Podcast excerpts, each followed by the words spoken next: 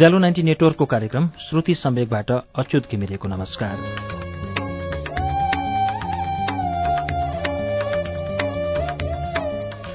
उज्यालो ninety network काठमाडौँसँगै देशभरिका विभिन्न FM स्टेशनहरूबाट एकैसाथ हरेक मंगलबार र शुक्रबार राति सवा नौ बजे कार्यक्रम श्रुति सम्वेक प्रसारण हुन्छ।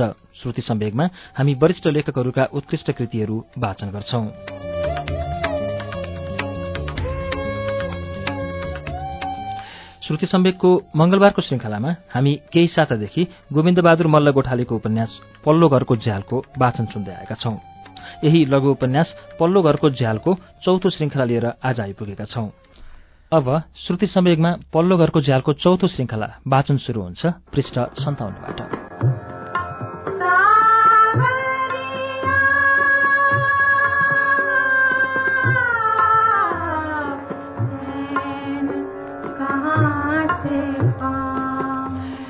मिश्री भागेको विडम्बना देखेर दङ्ग भइरहेकी थिए। ऊ जड्याहालाई नपारेर हरिभक्तलाई परि जससँग उसको जीवन मरण हुनियो। खालि एउटी आमाले पीर लिएर मात्रै यो सब भयो। आमाले पीर नलिएको भए उसले सोची आमा नभएको भए।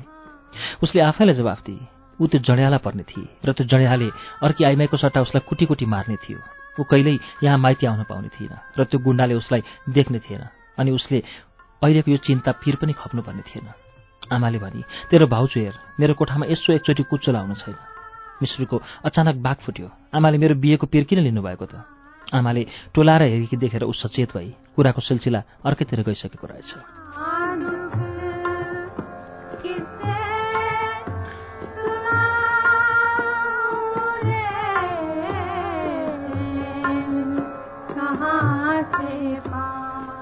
होइन आज कुरा टुङ्ग्याउनै पर्छ। ऊ केही बेरपछि एक्लै यता कोठा र उता कोठा माथि र तल गरिरहे। होइन अहिले नै कुरा टुङ्ग्याउनुपर्छ ऊ आफू सुत्ने कोठामा दाखिल भई र झ्याल खोली। पल्लो घरको त्यो कोठाको एउटा झ्यालमा घाम झुन्डिरहेकै थियो। त्यो कोठा सुनसान जस्तो देखिन्थ्यो र झ्यालमा राखेको पर्दाभित्र कोठामा सामानहरू देखिए जस्ता नदेखिए जस्ता देखिन्थे। बाटोमा उसले टाढा टाढासम्म हेरी कोही कसैको पत्तो छैन। उसले माइती सदा पहिलोपटक त्यो चिठी ल्याउने केटीलाई खोजी। त्यो पनि कतै हिँडिरहेको खेलिरहेको देखिएन। एउटा भरिया डोको बोकेर फाटेको लबेदाभित्र नाङ्गो छाती देखाएर गइरहेको थियो। अनि आइरहेकी एउटी केटीलाई उसले त्यो चिठी ल्याउने केटी बनाउन खोजी। यो त्यही केटी हो उसले भने। होइन यो त्यो केटी होइन उसले आफैलाई जवाफ दिए। धेरै बेरसम्म उसले आफै हो आफै होइन भनिरहेकी थिए।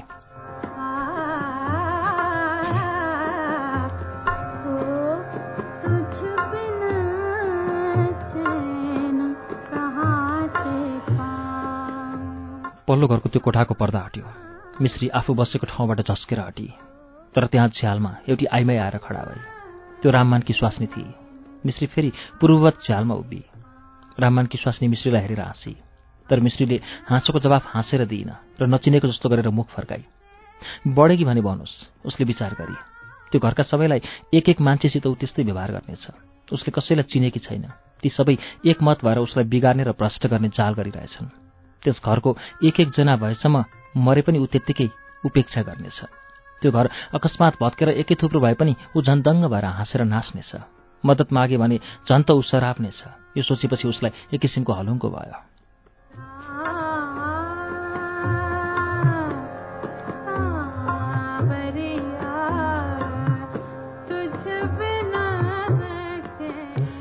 घाम अस्ताएर जब साँझ पर्यो मिश्री एकदम चकित भई अझै कुरा टुङ्किएको छैन र जसरी ऊ यहाँ आएकी थिए त्यसरी नै काम नसिद्ध्याइकन नै उसलाई पोइको घर फर्कनु पर्नेछ यतिका समय उसले के गरेर बिताए उसले बुझ्न सकिन। उसले राममानलाई भेट्ने कोसिस नगरेकी होइन तर त्यो देखासम्म पनि परेको होइन। त्यो कहाँ मरेछ? उसले भनी। उसको भाइ रमेश घरभित्र पसेको देखेर ऊ राममानलाई बोलाउन पठाउन दौडी तर रमेशको सामु पर्नासाथ उसको बक फुटेन। रमेशले भन्यो दिउँसो आएको? आज फर्कने? मिश्रीले उत्तर दिए फर्कने। उसले अझै राममानलाई बोलाएर ल्याऊ भन्न सकिन। उसले बिहेको कुरा उठाए किन बिहे गरिदिन भनेको तैँले? किनभने मलाई मन परेन। भाइले उत्तर दियो। मन परेको को त? तिमीहरूलाई के वास्ता? कोही छ? तिमीहरू जस्तो हो र जहाँ दियो त्यहीँ बिहे गर्ने।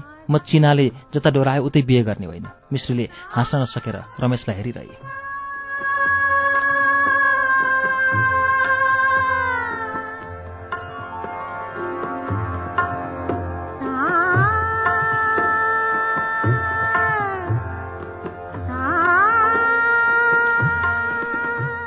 उसले उत्तर दियो मलाई जातपातको वास्ता छैन कुल घरानको पनि वास्ता छैन रमेशले भन्यो। मिश्रीले सामुन्ने नै बेसरी झपार्न कुरा खोजिरहे तर ऊ अझै बोल्न सकिन मलाई त पढे लेखेकी राम्रै स्वास्नी मान्छे चाहिन्छ जसले मेरो मनको भाव बुझोस् रमेश भन्दै गयो। आमा त्यस वखत त्यहाँ आइसकेकी थिए। रिसाएको जस्तो स्वाङ गरेर भनी मिश्री हेर भाइको कुरा कस्तो लाज नभएको? तेरो मुख च्यात्सु बढ्ता भएर। मिश्री अझै हाँस्न सकिन।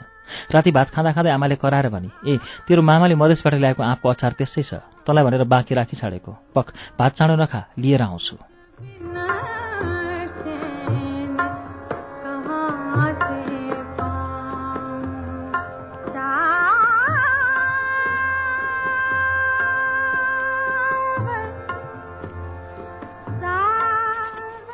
जब आमाले हतारिएर आँपको अचार उसको थालमा राखिदिए उसको गर्दन एकदम फुल्यो र उसको आँखामा आँसु डबडबाउन लाग्यो। कसैले उसलाई त्यस अवस्थामा नदेखोस् भनेर ऊ निहुरिए। आमाको माया उसले पाउनुपर्ने भन्दा अति भएको छ। उसले सुस्केर हाली। एकछिनपछि नाक पिरो भएर आँखामा आँसु आएको बाहना गरेर नाक थिचिएर टाउको उठाई।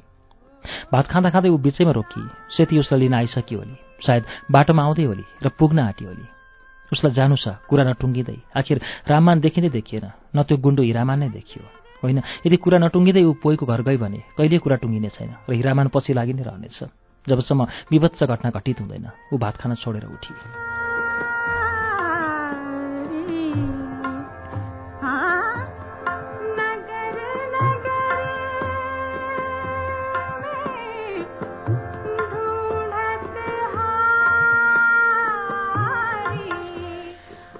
किन भात फालेको आमाले भने खान मन छैन। उसले उत्तर दिए। बार्दली जस्तो कौसीमा बसेर चोट्दा चोट्दै उसलाई आभास भयो। ऊ गुड्किँदैछ गुड्किँदैछ र सम्हालिन भने छानाबाट कचौरा खसे जस्तै ऊ खस्नेछ। पछि सेतीले उसलाई लिन आएसम्म ऊ आफ्नो निर्णयमा पुगिसकेकी थिए र दृढ भइसकेकी थिए। सेतीले आश्चर्य मानेर भने सराद त हो आज तपाईँले नुहाएको? मिश्रीले नास्तिकको बाहना गर्दै हाँसेर भने के भयो? आजभरि त्यो भनेर साध्य छैन। पहिले पनि एक दुईचोटि बिरामी भएको बखतमा नुहाएर पनि त नफर्केको सधैँछु। त्यसो हो भने दिनका दिन नुहाउनेले के गर्ने नि? कपाल नुहाएन भने त हुन्छ नि। कपाल समेत नुहाउनेले के गर्ने नि? सेतीले तर्क गर्न सकिन। एकछिनपछि भने भात कसले पकाउने त? काजी साहब आफैले भात पकाउने? अड्डा जानुपर्ने के गति हुने हो? भान्जी नानी भोलि नगई नहुने।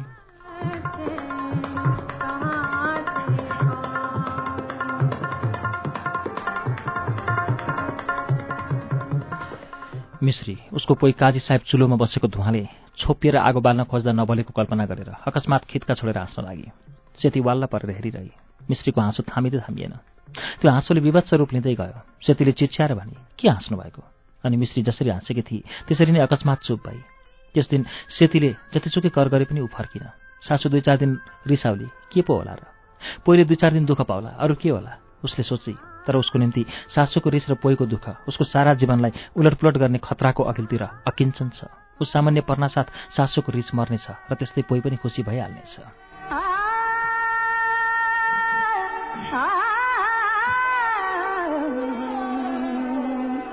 रङ्गी सारी गुलाबी चुनरिया रे। रङ्गी सारी भोलिपल्ट बिहान त्यो पारिपट्टिको घरमा पहिले जस्तै छानामा घाम लाग्यो। बुइगलको झ्यालबाट बिस्तारै बिरालो निस्क्यो र सुस्तरी सुस्तरी त्यहीँ नजिकै बसेको परिवारतिर बढ्यो। मिश्रीले निसास्यको बिरालोको कर्तुतलाई उत्सुकतापूर्वक हेरिरहे। परिवार छानामा छरिएको अक्षता खानामा संलग्न थियो। बिरालोले एकदम परेवालाई झम्ट्यो मिश्रीले हातले आँखा छोपी।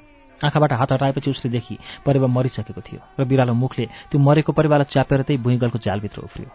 उसले हिरामानलाई सम्झिएर त्यो बिरालो र त्यसमा त्यस्तै सामञ्जस्य अनुभव गरेर केही हाँसी राममानकी आमा त्यस भुइँगलको झ्यालमा देखा परेर अक्षता फालेर उसले सूर्यनारायणलाई पूजा गरी।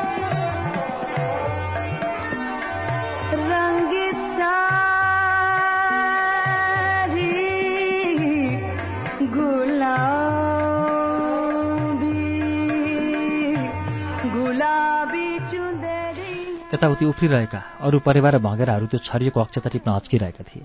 मिश्रीलाई उनीहरूको सतर्कता देखेर सन्तोष लाग्यो। घाम बिस्तारै सर्दै सर्दै माथिल्लो तलालाई पोतेर रहिरह्यो।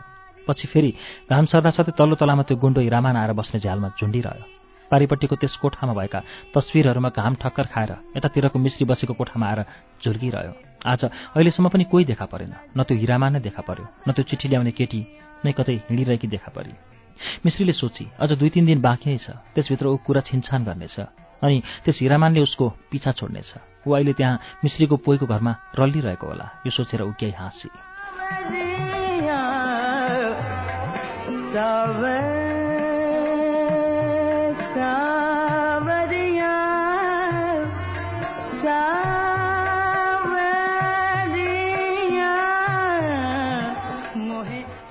मिश्रीमाथि आकाशमा हेरिरहेकी थिए।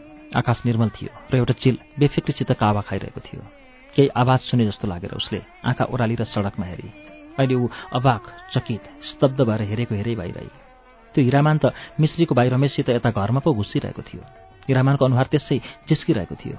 मिश्री झ्यालमा खङ्रङ्ग भएर बसी अनि भर्याङ उक्लेको आवाज क्रमशः बढेपछि ऊ एकदम आत्ती आतंकित भएर उठी र हडबडाएर बाहिर निस्की।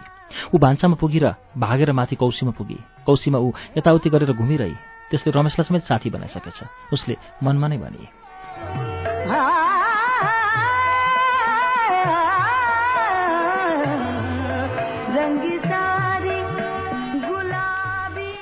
केही बेर यताउति घुमेपछि ऊ केही शान्त भए आज कुरा टुङ्ग्याउनै पर्छ। उसले सोची सोच्नासाथ उसको खुट्टा लगलगी काँप्न थाल्यो। ऊ त्यहीँ बसी अनि केही बेरपछि उसले फेरि सोची आज अहिले होइन राममानलाई भनेर। होइन भने चिठी भए पनि लेख्छु। ऊ ओर्ली र भाउजूलाई भान्सामा देखेर सोधी तपाईँ भर्खर आउनुभएको? के रे भाउजूले चकित भएर मिश्रीको अस्वाभाविक अनुहारलाई हेरिरहे। मिश्रीले सम्हालेर भने ए हो अघि। अघि बिहान आउनुभएको। रमेश भान्साको ढोकामा देखा पर्यो। मिश्रीको खुट्टा फेरि लगलगी काँप्न थाल्यो। रमेशले भन्यो भाउजू चिया पकाइदिनुहोस् न। आज सिनेमा हेर्न जाने। तल अर्को मान्छे पनि छ हिरामान भन्ने। त्यही राममानको साथी। भाउजूले आश्चर्य मानेर मिश्रीलाई हेरे। मिश्रीले अपराधिनीले चाहिँ भाउजूलाई हेरी। मानव ऊ भन्न खोजिरहेछ। मैले जाना जाना अपराध गरेको होइन भाउजू।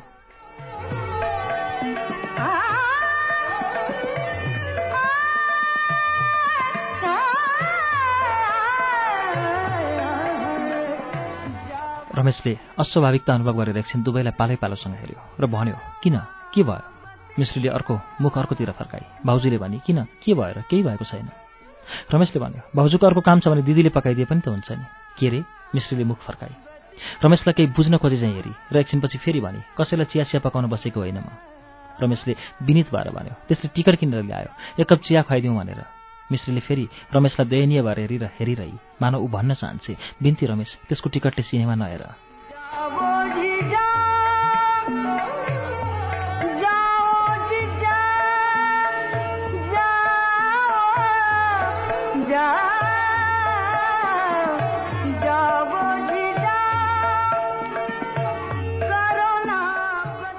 मिश्रले फेरि रमेशलाई दयनीय भएर हेरेर हेरिरहे।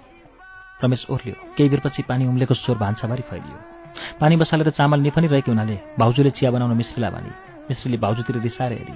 उसलाई लाग्यो भाउजू उसको मन चोर्न चाहन्छे। उसले भने हुन्छ त ल्याउनुहोस् बनाउँछु। चिया बनाउँदा बनाउँदै उसले फेरि भने चिया पनि मैले लगे हुँदैन र? मलाई त्यस्तो मान्छेसित डराउनु पर्ने के छ र? त्यसै बखत रमेश माथि आएर भन्यो कति बेर लगाएको? चिया जाबो पकाउनु पनि? मिश्रीले भने तिमीहरू राजा महाराजा होइनौ के भन्नासाथ चिया पाक्न? मै लैजान्छु ल्याउनुहोस्। रमेशले भन्यो र दुई हातले चिया बनाएको कप दुईटा कप समात्यो। मिश्रीले चियाका कपहरू समातेको रमेशको दुवै हातले पालै पालोसित हेरी मानौ उसको हातबाट कपहरू खोसिँदा ऊ असहाय भनेकी छ। रमेश भान्साको ढोकाबाट पिलाएको उसले हेरिरहे अनि भर्याङ ओर्लेको क्रमशः हराउँदै गएको शब्दलाई सुनिरहे।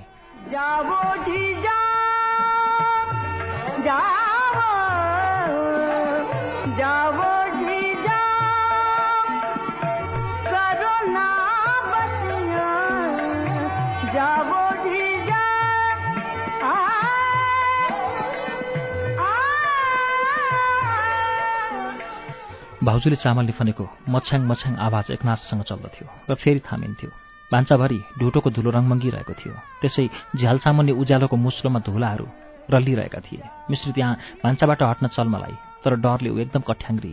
भाउजूले तल त्यही हिरामानलाई हेर्न जान लागेको सम्झने हो कि? तर मिश्रीलाई लाग्यो भाउजू केही थाहा नपाएको जस्तो गरेर काममा रत भएको स्वाङ गरिरहेकी छ। भाउजूले सम्झेर के त? सम्झे सम्झोस् म जान्छु। उसले रिसाएर सोचेर ओर्ली।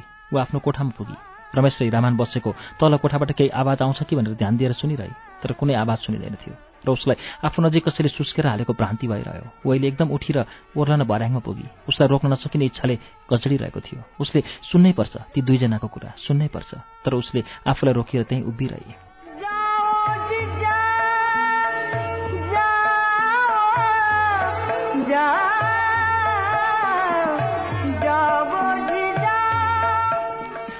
त्यससँग सङ्गत गर्यो भने यो रमेश बिग्रन्छ। उसले सोचेर उसलाई केही सहारा पाए जस्तो भयो। उसले फेरि सोचे बेसरी भन्नुपर्छ रमेशलाई एकछिनपछि उसलाई लाग्यो रोक्न नसकिने इच्छाले उसलाई फेरि घचलिरहेछ। गएर सुन्न उनीहरू दुईजना के कुरा गर्दा रहेछन्? तर उसले अहिले पनि आफूलाई रोकी। रमेश मेरो भाइ हो त्यसलाई मैले सम्हाल्नै पर्छ। उसले मनमा नै भनी केही बेरपछि हिरामान र रमेश भर्याङ ओर्लेको सुनियो। मिश्री झटपट आफ्नै कोठामा फर्किएर झ्यालमा गएर उभि हिरामान माथि हेर्दैन हेरी रमेशको पाखुरा समाएर पर पर हुँदै गयो। मिश्रीलाई लाग्यो। त्यो हिरामान जानी जानी देखाउन चाहन्छ कि ऊ बदमास होइन। बरु कति असल कति सोझो मिश्री हाँसी।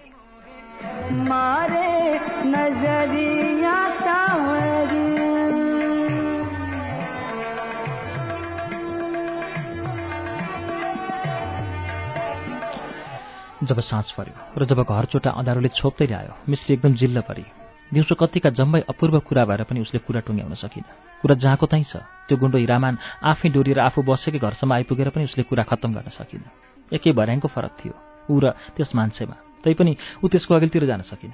रमेश माथि भान्सामा भएको बखतमा बिस्तारै चाल मार्दै त्यो एक्लै भएको कोठामा गए पनि त हुने थियो। उसलाई रिसाएर भन्नु नभन्नु भनेको भए पनि त हुने थियो। गाली गरेको भए पनि त हुने थियो।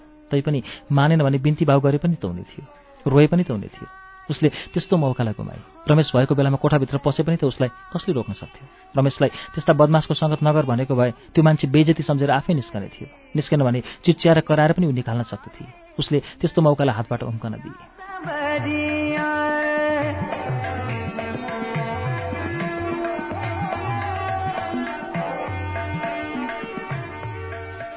तर यो कसरी हुन सक्थ्यो? एकछिनपछि उसले आफैलाई सोधी। राति घरबाट सेती फेरि बोलाउन आइपुगी। मिस्त्रीले उसको मुख हेर्न साहस गर्न सकिन र भागेर कतै जान आकुल व्याकुल भई जहाँ कसैले उसलाई नभेटाओस्। आज नगई हुँदैन। तपाईँको सासु रिसाएर छुट्टी छ। म माथि मात्र के को रिस सबैको सबै त्यसै झम्टन आइपुग्ने मिश्रीले भने। मिश्रीले सेतीको मुख अझै हेर्ने साहस गर्न सकिन र मुन्टो निहुराएर नै सोधी उहाँ पनि रिसाउनु भयो? को? ए काजी साहेब उहाँको मन कसले बुझ्न सक्छ? कुनै रिसाउनु भयो कि भएन? बोल्नु भएको होइन। त्यसैले त तपाईँको सासु भन्नुहुन्छ त भोला गणेश भएर तँलाई सबैले हेपेको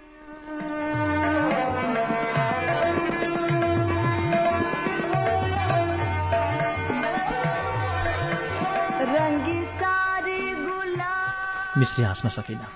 उसले अडिक भएर नजाने निर्णय गर्नै पर्छ। जुन कामको निम्ति ऊ झुक्याएर आएकी हो त्यसको सानो छेस्को पनि सिद्धिएको छैन। उसले अहिले सेतीको मुख हेरेर भने आज होइन होइन सेती बिन्ती पर्सी। भोलि त मङ्गलबारै भयो आउनै भएन। त्यस बखत आमा त्यहाँ आइपुगी र सेतीलाई सम्झाउँदै भने श्राद्ध चार पाँच दिन मात्रै बाँकी छ। यहाँ श्राद्धलाई सबै ठिकठाक गर्नै पर्यो। नानी श्राद्ध सिद्धाएर मात्रै आउँछ के लाग्छ? अनि आमाले सेतीलाई अनेक तरहको कुरा गर्दै सम्झाउन लागि सेतीले केही विरोध गरेर केही बेरपछि हार खाइ फर्कन भनेर फर्याङ ओर्ली। आमाले कोठीबाट कराएर भने? श्राद्धमा ज्वाइँलाई यहाँ आउन अबेर नगर्नुहोस् भन्। भन्नु है सेती।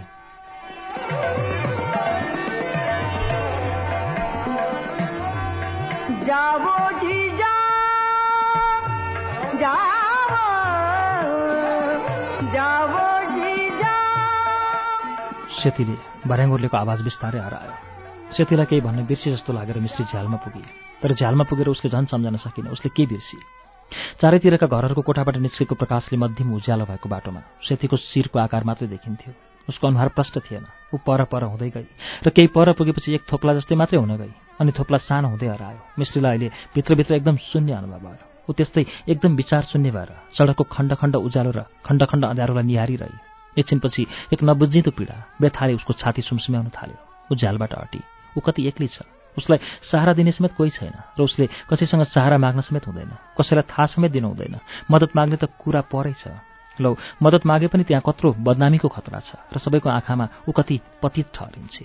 त्यत्रो समस्या ऊ एक्लैले हल गर्नुपर्छ। त्यत्रो खतरालाई ऊ एक्लैले कसैलाई थाहा नहुने गरी पन्छाउनु छ। तडफडाई। भाउजूलाई केही थाहा छ। उसले सोची तर भाउजूलाई पनि गुण्डाले ताकेको छ भन्नेसम्म थाहा छ।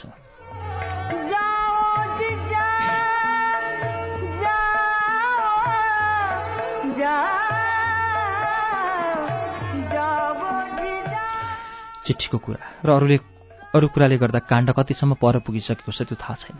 उसले सोची बरु ऊ सेतीसँग गएको भए पनि हुने थियो। उसलाई आभास भयो। त्यहाँ पोइको घरमा कुनै एउटा अज्ञात शक्ति छ जसले उसलाई टेवा दिनेछ र उसलाई निर्विघ्न पार्नेछ। उसले झ्यालबाट फेरि हेरी अब सेती त्यहाँ छैन। ऊ घर पुगिसक्यो भोलि। उसले झ्यालमा बसेर जस्तो सुकै स्वर सोक्ने गरी कराए पनि उसले सुन्दिन।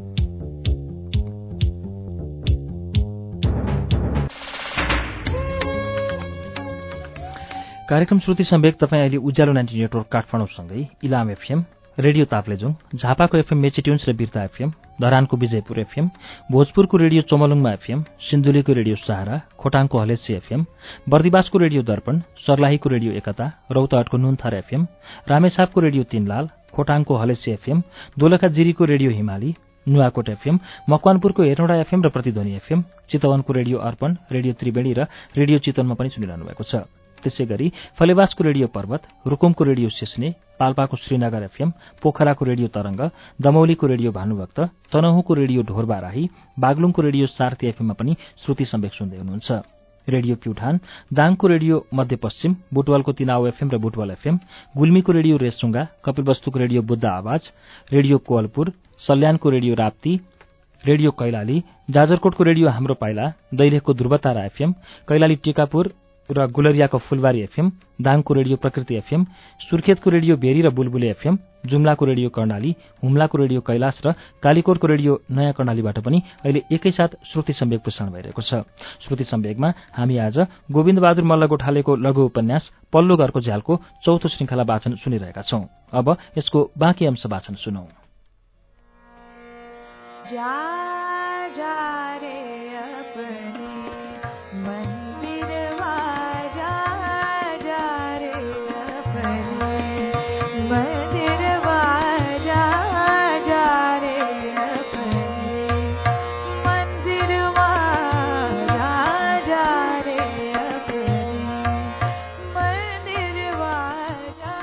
भोलिपल्ट बिहान। निद्राबाट बिउजदा एकदम शिथिल थिए मिश्री उसलाई लाग्यो। ऊ बेहोसीमा रातभरि छटपटाइरहेकी थिए। बिछानाबाट उठ्दा उसभित्र त्यस्तै हिजो जस्तै पीडा र व्यथा छायो। ऊ कति एक्लै छ। केही बेरपछि ऊ हिजो राति झैँ फेरि पछुताउन लागि। ऊ हिजै सेतीसँग गए पनि हुने थियो। दिन त्यसै बितिरहेछ। ऊ जे गर्न आएकी हो त्यो आज पनि हुने छैन। उसलाई हिजो जस्तै फेरि आवास भयो। त्यहाँ अवश्य कुनै अज्ञात शक्ति होला जसले उसलाई टेवा दिएर बल देला र उसलाई खतराबाट मुक्त गर्ला। यसरी त्यहाँ त्यो हिरामा निराश होला र उसलाई पाउने अभिलाषा चटक्क छोड्ला।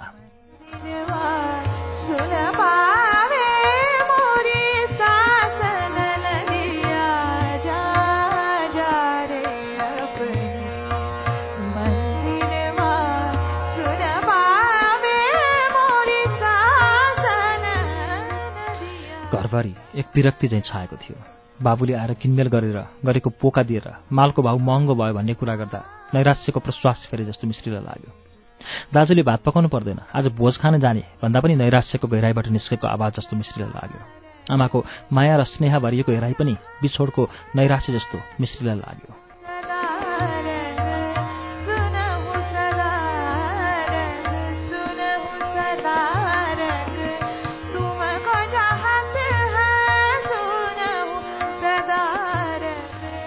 पोइको आँखाले कोठाको कतै कुनाबाट निहारे जस्तो उसलाई ज्वास्स लाग्यो।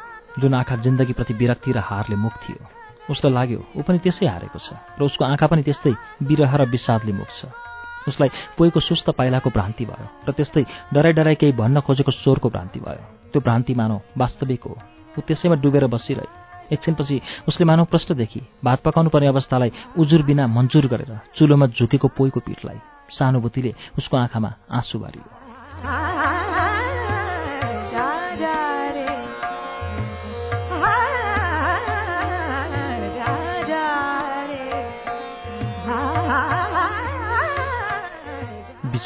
उसले मनमा नै भरे अनि केही बेरपछि सारा घर आलस्यले हाई गरे जस्तो मिश्रीलाई लाग्यो।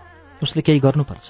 यसरी चुप लागेर बसेर त काम कुरो सिरिँदैन। उसले सोची ऊ त्यो पहिले चिठी ल्याउने केटीलाई भए पनि बोलाउनेछ भनी पठाउनेछ। चिठी त ऊ लेख्थिन केही गरे पनि लेख्दिन। उसलाई पोइको कुरा झ्वास सम्झना भयो। पहिले कसैलाई भनिरहेको थियो लेख्नु र बोल्नु एउटै होइन। यसकारण हस्ताक्षर त्यसै कसैलाई नदिनु। ऊ केही हाँसी।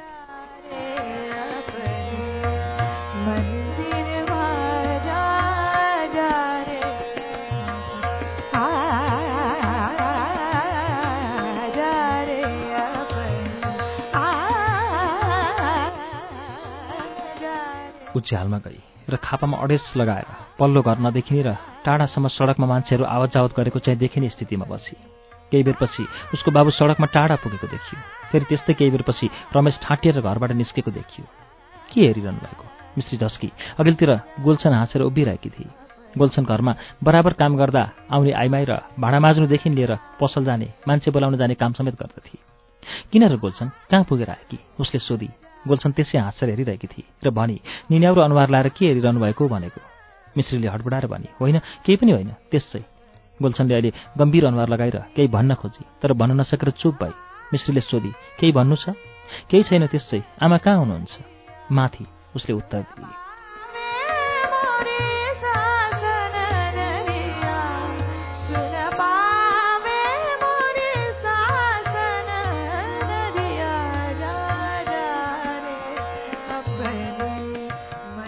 गोल्छनले एकछिन कोठामा चारैतिर हेरी र बाहिर निस्की। मिश्रीलाई गोल्छनमाथि नगएर तल ओर्लेको जस्तो लाग्यो। गोल्छन गएपछि कोठा एकदम सुनसान भयो। उभिँदा उभिँदा थकित भएखेरि मिश्री बसी र त्यस्तै खापामा शिर अडाएर सडकमा मान्छे आवत जावत गरेको हेरिरहे। ढोकामा कोही उभिएको जस्तो लागेर उसले फर्केर हेरी। ऊ आत्तिएर उठेर चिच्याउन खोजी तर आवाज घाँटीमा नै सुक्यो। ऊ मूर्ति चाहिँ हेरेको हेरे भई हो त्यो हिरामान हो त्यो प्याराकै अनुहार हो।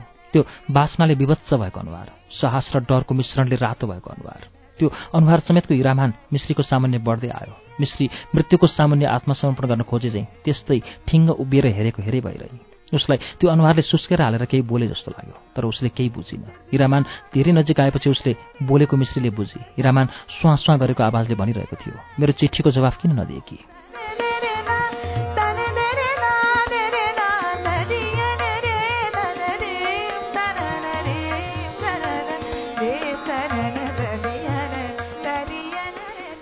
मिश्रीको ओठ काँप्यो तर कुनै आवाज निस्केन। कुरा गर न कोही छैन। के को डर? उसले भन्यो मिश्रीले आफ्नो पाखुरा जोडसँग माडिएको अनुभव गरी। ऊ फेरि चिच्याउन खोजी तर हिरामानको हातले उसको पाखुरा समाएको समाई थियो। मिश्रीको बाघ बल्ल फुट्यो। रुन्चो स्वरले उसले बिस्तारी भने खोइ छाड्नुहोस्।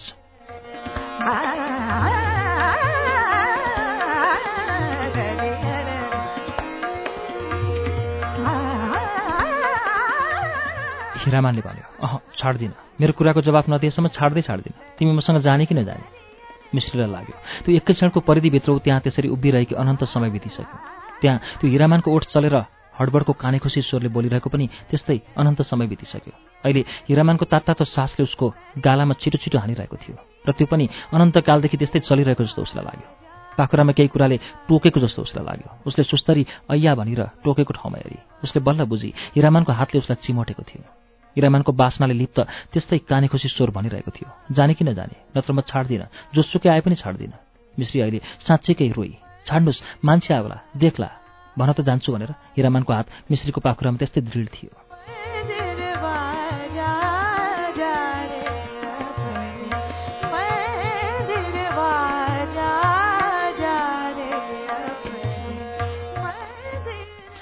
मिश्रीलाई अहिले लाग्यो। उसले आमाको स्वर सुने र त्यस स्वरसँगै कोही भर्याङ चढिरहेछ। ऊ एकदम आत्ती र हिरामानले समातेको पाख्रालाई छुटाउन बल गर्दै भने जान्छु जान्छु खोइ छोड्नुहोस्। एकैछिनपछि हिरामान त्यहाँ थिएन। मिस्त्री स्वयं आश्चर्यको प्रतिमूर्ति भएर त्यसै उभिरहेकी थिए। हिरामानको तातो सासले अझै उसको गालामा थपेडा मारिरहेको उसलाई लागिरहेको थियो। हिरामानले समातेको पाखुरा अझै त्यस्तै समाते झैँ रोकिरहेको थियो। ऊ पाखुरालाई छुटाउन खोजे चाहिँ बिचबिचमा झड्कारिरहेकी थिए।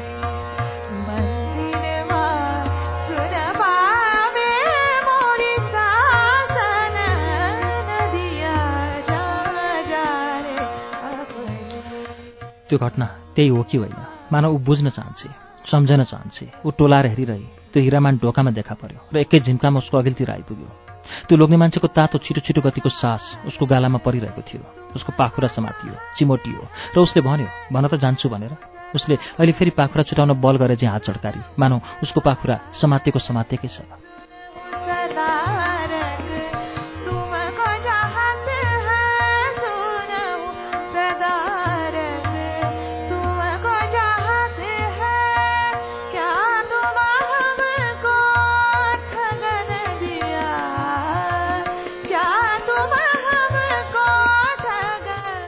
भाउजूले आएर भने किन टोलाइरहनु भएको? चिउरा खान जानुहोस्।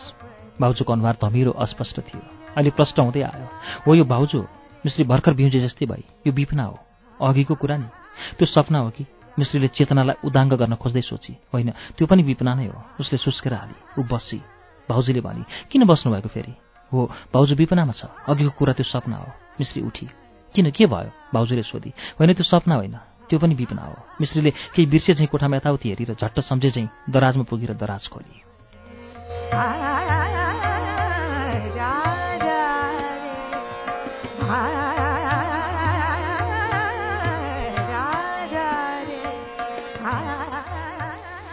बेर भयो। भाउजूले भनेर एकछिन मिश्रीलाई सत्यक्ष्ण आँखाले हेरेर निस्के। मिश्री अलमल्ली उसले के खोजेको एकदम बेसी र दराज फेरि बन्द गरे। होइन त्यो सपना होइन त्यो विपना हो। त्यो हिरामान ढोकामा देखा पर्यो। एकै झिम्कामा उसको अघिल्तिर आइपुग्यो। उसको तातो छिटो गतिको सास उसको गालामा परिरह्यो। उसको पाखुरा समातियो। चिमोटियो र उसले सुनि भन जान्छु भनेर। उसले अहिले फेरि पनि पाखुरा छुटाउने बल गर्दै हात चड्कारी र ऊ फेरि बसी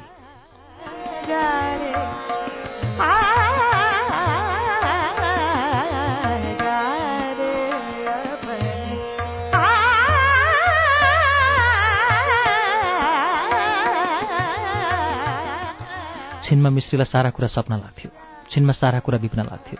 ऊ त्यसपछि दिनभरि सपना र विपनाको लुकामारीमा भाङ लागे चाहिँ अल्मलिरही राति भात खाँदा खाँदै उसलाई सपनामा भात खाएको जस्तो लाग्यो र ऊ भात छोडेर उठी। राति निद्राबाट ऊ चिच्याएर उठी। नाइ नाइ सपनामा उसलाई कसैले कालो ओढ्नेले गुम्लुङ्ग छोपेर जबरजस्ती बोकेर लगिरहेको थियो। ऊ ओढ्नेभित्र निसासिरहेकी थिए र बाहिर निस्कन छटपट्टाइरहेकी थिए।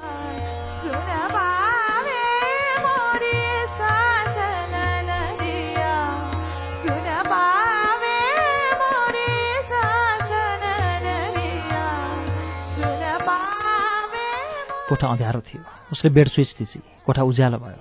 प्रकाश फैलाउने बिजुलीको चिम आफै बिपना भएर हेरिरहेको जस्तो थियो। मिस्त्री अझै स्याँ स्याँ फुँ गरिरहेकी थिए। उसले कोठाका सारा सामानहरू हेरी भित्तामा चुन्याएका तस्विरहरू बाकस दराज साराका सारा भर्खर निद्राबाट चाहिँ थिए। ऊ एकदम भ्युजी र सचेत भई उसको श्वासको गति पनि साधारण भयो। निद्रामा देखेको सपना तमिलिँदै गएर उसको मानसिक पटमा हरायो। उसलाई लाग्यो उसले सोच्नै पर्छ सोच्नै पर्छ।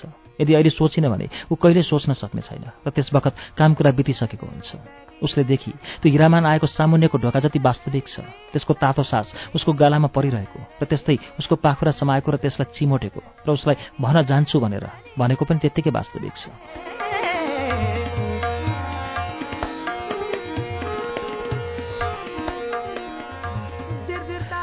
जान्छु जान्छु कोही छाड्नुहोस्। मानव भर्खर उसले आफ्नो आवाज सुनि। ऊ जुरुक्क उठी। ओहो उसले त यो पो भनेकी छ। नकारेको होइन। ऊ कोठामा यता र उता ओहोर दोहोर गर्न लागि। कोठामा भएको प्रकाश छायाका बीचमा उसको छाया कहिले ठूलो हुँदै गएर वृहत रूप लिन्थ्यो र दलिनमा छुन्थ्यो। ऊ भयभीत हुन्थे। कहिले त्यो छाया सानो हुँदै जान्थ्यो र उसको आफ्नो शरीरभित्र बिराए जस्तो भएर उसका पैताला तल हराउँथ्यो। तैपनि ऊ भयभीत हुन्थे। एकछिनपछि उसलाई लाग्यो होइन त्यो उसले भनेकै छैन। उसलाई भने भन्ने भ्रान्ति मात्रै भएको होइन त्यो उसको स्वर थिएन। त्यो अरू कसैको स्वर थियो। उसलाई खालि आफ्नो स्वर जस्तो मात्र लागेको त्यो त्यही हिरामानकै स्वर हो। त्यो त्यसकै स्वर हो।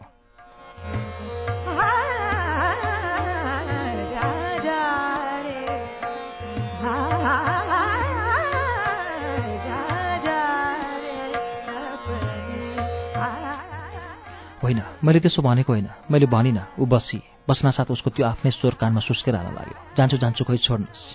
हो त्यो उसले भनेकी छ। जुन स्वरमा लहरिएको भनेको कुरा फिर्ता लिन सकिँदैन।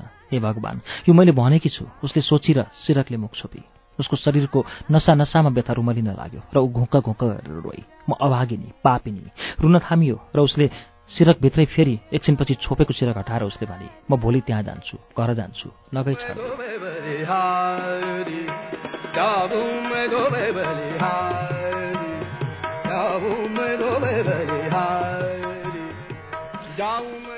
कहिले परबाट धेरै टाढा टाढाबाट कहिले नजिकै एकदम नजिकै तल आफ्नै छिडीबाट जस्तै कुखुरा बाँचेको सुनिन्थ्यो मिश्री निद्राको अत्तल गहिराईमा डुबी। उसलाई कुन बखत निद्रा पर्यो थाहा भएन। उस सारा कुरा सारा पीडा व्यथा बिर्सेर मस्तसँग निधाई। एकदम उज्यालो भएपछि उसको निद्रा खोल्यो। बन्द झ्यालबाट काम छिरेर उसको जिउलाई छोइरहेको थियो। एकछिन टोलाएर ऊ त्यसै बसिरहे। उसले विषादको प्रतिमूर्ति चाहिँ झ्याल खोल्ने नखोल्ने कुनै कुराको वास्ता नगरी कोठाबाट बाहिर निस्की।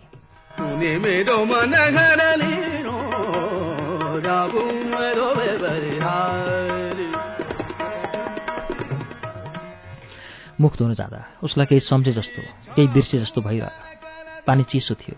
पानीमा धेरै बेरसम्म उसले खुट्टा थापिरहे खुट्टा चिसोले मरेर झर्न खोजे चाहिँ भयो र उसलाई आनन्द आयो। त्यस्तै गरी उसले धेरै बेरसम्म हात थापिरहे आज घर जानु छ। उसले सोचेर एकछिन मुख धुन थामिएर टोलाए जानु छ। बस त्यत्तिकै पुग्छ। अरू कुनै न्युको आवश्यकता छैन।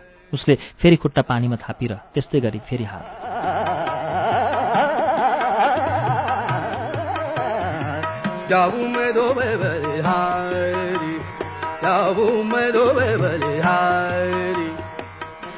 भात खाँदा उसलाई लाग्यो खाएको कुरा घाँटीमा एकछिन अल्मलिन्छ चल्मलाउँछ र बिस्तारै तल जान्छ। उसलाई लाग्यो ऊ धेरै बेरदेखि खाइरहेकी छ खाइरहेकी छ र खाना कहिले खत्तम हुँदैन। पछि उसले देखि थालमा भात सिद्धिसक्यो र खाना बाँकी छ कि छैन? उसले धेरै बेरसम्म ठम्याउन सकिन। पछि ऊ उठी। भान्साबाट ओर्लँदा बर्याङमा गोल्छनको तीक्ष्ण आँखाले आफ्नो अनुहार पढिरहेको उसले देखि। उसले सोधी किन गोल्छन् गोल्छनले केही भनिन। खालि उसको पछि लागि। मिश्रीले आफ्नो कोठामा पुगेर सशङ्कित भएर सोधी किन गोल्छन् किन पछि पछि लाग्यो कि केही नबोलेर? गोल्छनले केही हस्केर केही अकमकाएर भनी काजी सोध्नुहुन्थ्यो कहिले जाने? मिश्रीले गोल्छनलाई तर्सेर हेरेको हेरे भई र केही सम्हालिएर नबुझे जस्तो गरेर भने के भने कि? को काजी? मैले बुझिनँ। गोल्छनले आँखा नचाएर भने। मलाई छकाउनु पर्दैन। मलाई थाहा नभएको हो र।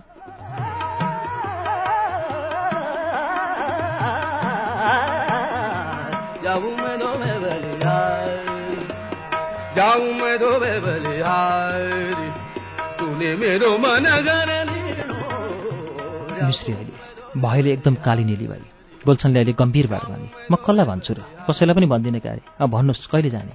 मिश्री अझै अभाव थिए। र त्यस्तै गोल्छनलाई हेरिरहेकी थिए। गोल्छनले अघि जस्तै आँखा नचाएर भने काजीले दिनरात तपाईँलाई सम्झिनु भएर छुट्टी छ। म त वाक्क वाक्क भइसकेँ। मिश्रीले गोल्छनको अनुहार अझै हेरिरहे। घुप्रुक्क परेको अनुहारमा दुई साना साना आँखा नाचिरहेका थिए। हेर्दा हेर्दै मिश्रीलाई ती दुई आँखा कोपरेर झिक्नु जस्तो लाग्यो। त्यसै बखत मिश्रीको बाबु भर्याङ चढेको आवाज आयो। भर्याङ चढेको आवाज क्रमशः बढ्दै आइरहेको थियो र मिश्रीलाई लाग्यो ऊ पक्रिनै लागिरहेछ पक्रिनै। र कोठाको भित्तातिर सर्दै गई। बाबुको त्यो पाइलाको आवाज ढोकामा आएर अडियो। मिश्री भित्तामा टाँसिएर बाबुलाई नहेरिकन मुख अर्कैतिर फर्काए।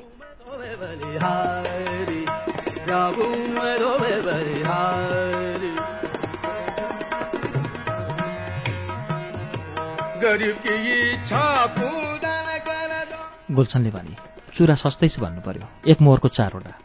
मिश्रीको बाबुले भन्यो गोल्छन तिमी भर्खर आएको? हो त्यसै के के काम कुरो छ? कस्तो छ भनेर आएकी के? लाग्छ? दिनौँ यहाँ आउन मन लाग्छ? आफ्नै काम कुरो पर्छ? के लाग्छ? श्राद्ध त धेरै दिन बाँकी छैन क्यारे? गोल्छनको नहडबडाएको सम्यत आवाज सुनेर मिश्रीले उसलाई पुलुक हेरेर दङ्ग भएर हेरेको हेरे भाइ श्राद्ध आइसक्यो काने पर्सी किनमेल गर्नुपर्छ यसो उसो गर्नुपर्छ। तिमीले नगरे कसले गर्छ? हवस् म गरिहाल्छु नि गरिआएको। बाबु गइसकेपछि मिश्रीले गोल्छनको अनुहारबाट आफ्नो आँखा हटाई। मानौ गोल्छनको आँखासँग आँखा जुधे भने ऊ आँखा हटाउन सक्ने छैन र पासोमा पर्नेछ।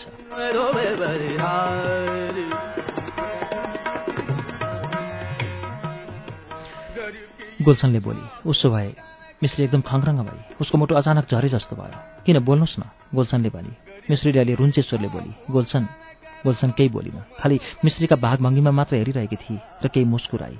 मिश्रीले भने मलाई दिक्क नगर। गोल्छनले केही नबोलेर खालि उसलाई हेरिरहेकी देखेर ऊ एकदम डराई गोल्छनको अनुहार उसलाई एकदम क्रूर लाग्यो उसले गोल्छनलाई केही गरी पनि चिडाउन हुँदैन उसलाई रिस उठ्ने गरी उसले बोल्नै हुँदैन उसलाई लाग्यो ऊ गोल्छनको मुठीमा परेको माखो जस्तो भइसकेकी छ कुन बखत उसले मुठी बाँधेर उसको सत्यानाश गर्नेछ उसले शिथिल आवाजमा भने म कसरी जाने तिमी नै भन न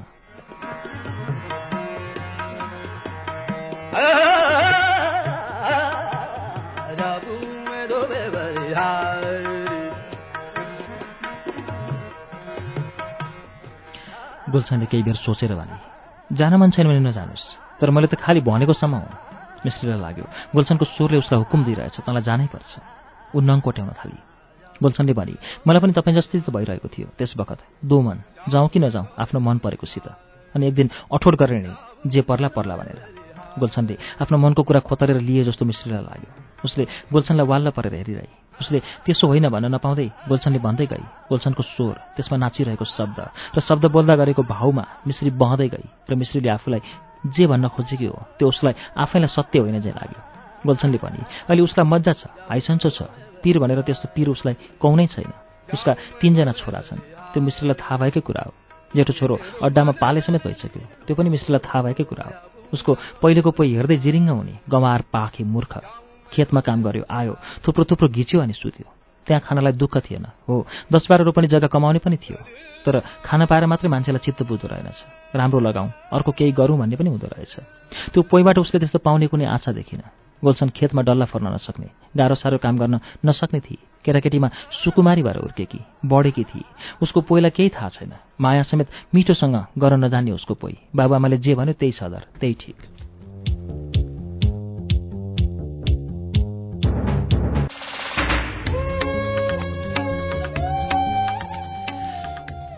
श्रुति सम्वेकमा अहिले हामीले सुनेको वाचन गोविन्दबहादुर मल्ल गोठालेको उपन्यास पल्लो घरको झ्यालको वाचन हो। यसै वाचनसँगै अब आजलाई कार्यक्रम श्रुति सम्वेकबाट विदा लिने बेला भएको छ। विदा हुनु अघि हाम्रो ठेगाना कार्यक्रम Shruti Samvek Ujyalo ninety network post box number छ चार छ नौ काठमाडौँ। इमेल गर्नका लागि हाम्रो ठेगाना S H R U T I Shruti at UNN dot com dot NP